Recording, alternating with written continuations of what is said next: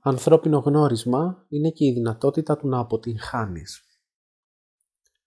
Να τονίσουμε εδώ ότι μέχρι το 1950 δεν γνωρίζαμε πώς να αποφύγουμε το ενδεχόμενο μιας καρδιακής προσβολής και δεν ήμασταν σε θέση να θεραπεύσουμε αποτελεσματικά ένα έμφραγμα.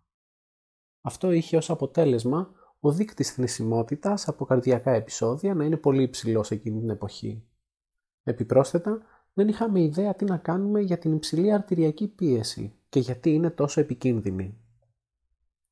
Φτάνοντας όμως στο 2020, όχι μόνο αντιλαμβανόμαστε την αρτηριακή πίεση και πώς μπορούμε να την ελέγχουμε, αλλά πλέον διαθέτουμε μία σειρά από πρακτικές για να προλάβουμε ενδεχόμενα καρδιακά επεισόδια.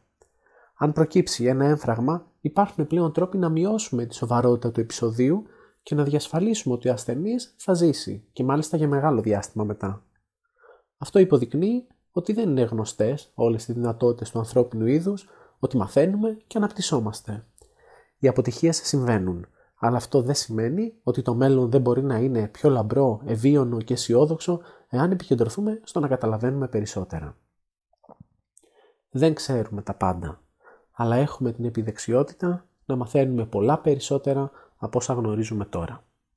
Εάν ο άνθρωπος έχει την ικανότητα να μαθαίνει και να αναπτύσσει νέες μεθόδους στο πώς να χειρίζεται πολύπλοκα προβλήματα, ίσως το μεγαλύτερο πρόβλημα έγκυται στην απρονοησία και στην αδεξιότητα. Έχουμε δηλαδή τη γνώση και τις δεξιότητες, αλλά πρέπει να διασφαλίσουμε ότι τις εφαρμόζουμε σωστά και ότι πάντα σκεφτόμαστε πριν πράξουμε. Ο όγκος και η πολυπλοκότητα όσων γνωρίζουμε έχουν ξεπεράσει την ατομική μας ικανότητα να τα αξιοποιήσουμε σωστά, με ασφάλεια και αξιόπιστα. Υπάρχει πιθανότητα λοιπόν, ώστε ένας πολύ ποιοτικός τρόπος να το επιτύχουμε αυτό να είναι κάτι ταυτόχρονα απλό και πολύ αποτελεσματικό, όπως μία λίστα ελέγχου. Η απρονοησία του ανθρώπου και η αδεξιότητά του είναι συχνά αιτία για την αποτυχία. Μια λίστα ελέγχου θα μπορούσε να βοηθήσει και να το αλλάξει αυτό. Έμφραγμα του μυοκαρδίου είναι ο ιατρικός όρος για την καρδιακή προσβολή και στις μέρες μας πλέον το ποσοστό εκείνων που επιβιώνουν βρίσκεται στο 90%.